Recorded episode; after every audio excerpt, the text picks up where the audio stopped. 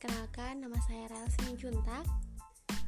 Pada kesempatan kali ini, saya akan membawakan isu kontemporer yang berkaitan dengan ketahanan nasional.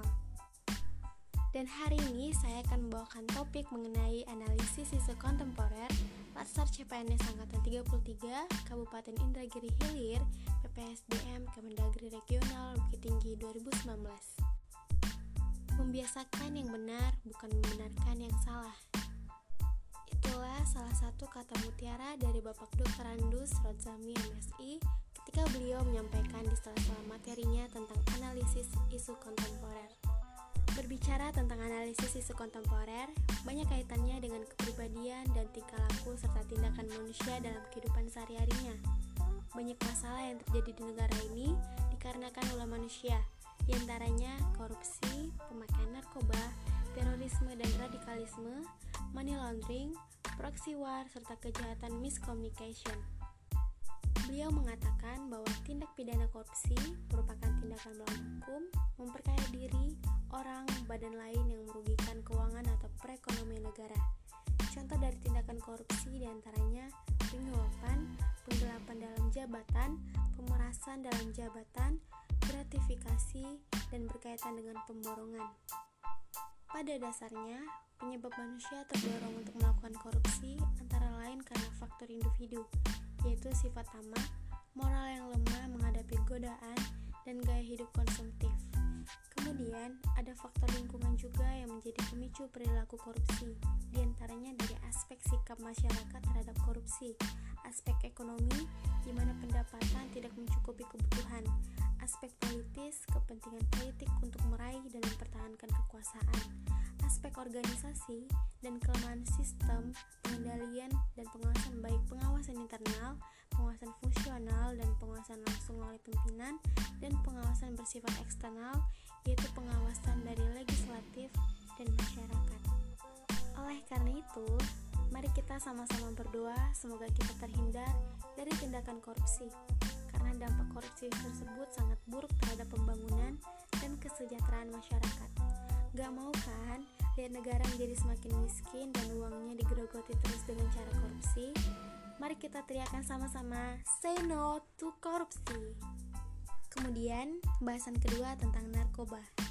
Narkoba merupakan akronim dari narkotika, psikotropika, dan bahan adiktif lainnya.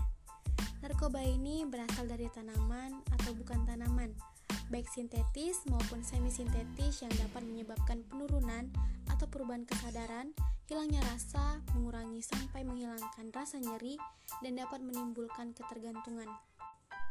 Dampak dari pemakaian narkoba ini bisa membuat badan dan masa depan kita menjadi hancur. Jadi, kita jangan coba-coba untuk mengkonsumsinya ya, walaupun sekali. Sayangi badanmu, sayangi masa depanmu, dan sayangi keluargamu. Katakan juga, say no to narkoba. Materi selanjutnya tentang terorisme dan radikalisme. Terorisme yakni serangan-serangan terkoordinasi yang bertujuan membangkitkan perasaan teror sehingga menimbulkan keresahan di dalam masyarakat.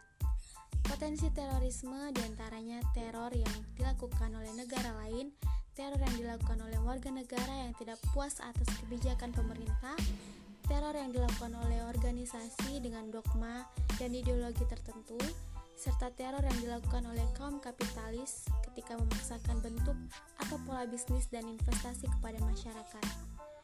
Teror yang dilakukan oleh masyarakat kepada dunia usaha, sedangkan radikalisme adalah tindakan yang melekat pada seseorang atau sekelompok yang menginginkan perubahan baik sosial, politik dengan menggunakan kekerasan, berpikir asasi, dan bertindak ekstrim. Maka dari itu, kita harus menjauhi dari tindakan terorisme dan radikalisme karena dampaknya sangat buruk bagi negara kita.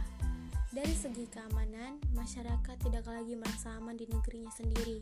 Dari segi politik, situasi politik dalam negeri tidak akan stabil. Dari segi pariwisata, negara kita akan kehilangan pemasukan devisa yang tinggi karena turis menganggap negara kita tidak aman. Oleh karena itu, sebagai warga negara yang baik, kita harus menjaga lingkungan kita dari hal-hal yang berbau terorisme dan radikalisme. Mari kita ciptakan rasa aman dan ketertiban di lingkungan kita sekitar. Bila ada yang gitu kan. Selidiki, cari informasi yang valid dan lapor bila memang terbukti. Selanjutnya kita akan masuk ke materi tentang money laundering. Money laundering atau yang biasa kita kenal dengan pencucian uang adalah uang atau harta kekayaan yang berasal dari hasil kejahatan, sehingga diharapkan setelah pemutihan atau pencucian uang tersebut, uang atau harta kekayaan tadi tidak terdeteksi lagi sebagai uang hasil kejahatan, melainkan telah menjadi uang atau harta kekayaan yang halal seperti uang-uang bersih ataupun aset-aset berupa harta kekayaan bersih lainnya. Jadi, yang utama dilakukan dalam kegiatan money laundering adalah upaya menyamarkan, menyembunyikan, menghilangkan atau menghapuskan jejak dan asal-usul uang dari harta atau kekayaan yang diperoleh dari hasil tindak pidana tersebut.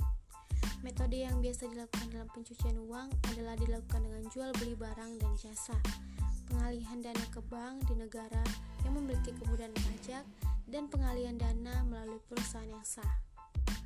Dampak negatif dari pencucian uang itu bisa merongrong sektor swasta yang sah, merongrong integritas pasar keuangan, hilangnya kendali pemerintah terhadap kebijakan ekonomi, timbulnya distorsi dan ketidakstabilan ekonomi, hilangnya pendapatan negara dari sumber pembayaran pajak, risiko pemerintah dalam melaksanakan program privatisasi, merusak revolusi negara dan menimbulkan biaya sosial yang tinggi.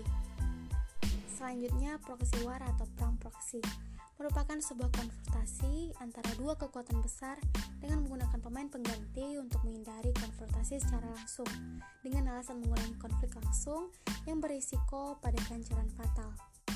Saat ini, perang proksi tidak harus dilakukan dengan kekuatan militer. Segala cara lain bisa dilakukan untuk melemahkan atau menaklukkan lawan. Dimensi ketahanan nasional suatu bangsa bukan hanya ditentukan oleh kekuatan militernya, tetapi juga ada aspek ideologi, politik, ekonomi, dan sosial budaya. Nah, aspek-aspek ini juga dieksploitasi untuk melemahkan lawan. Jadi, untuk menghindari proksi war ini, mari kita membangun kesadaran dan mengedepankan kesadaran bela negara melalui pengamalan nilai-nilai Pancasila.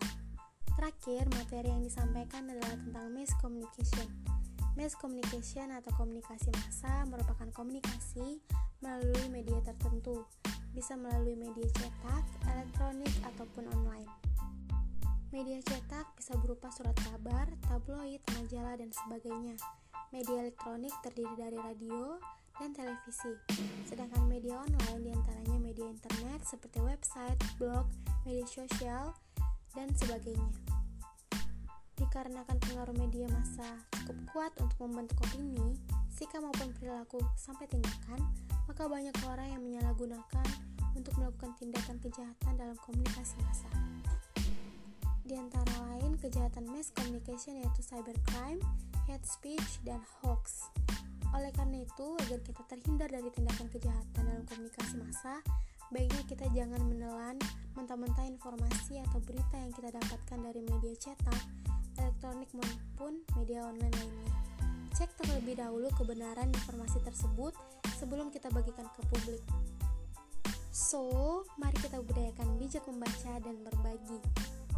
Sekian podcast saya kali ini. Maaf jika ada kesalahan kata yang saya gunakan, dan sampai jumpa di podcast saya selanjutnya. Terima kasih.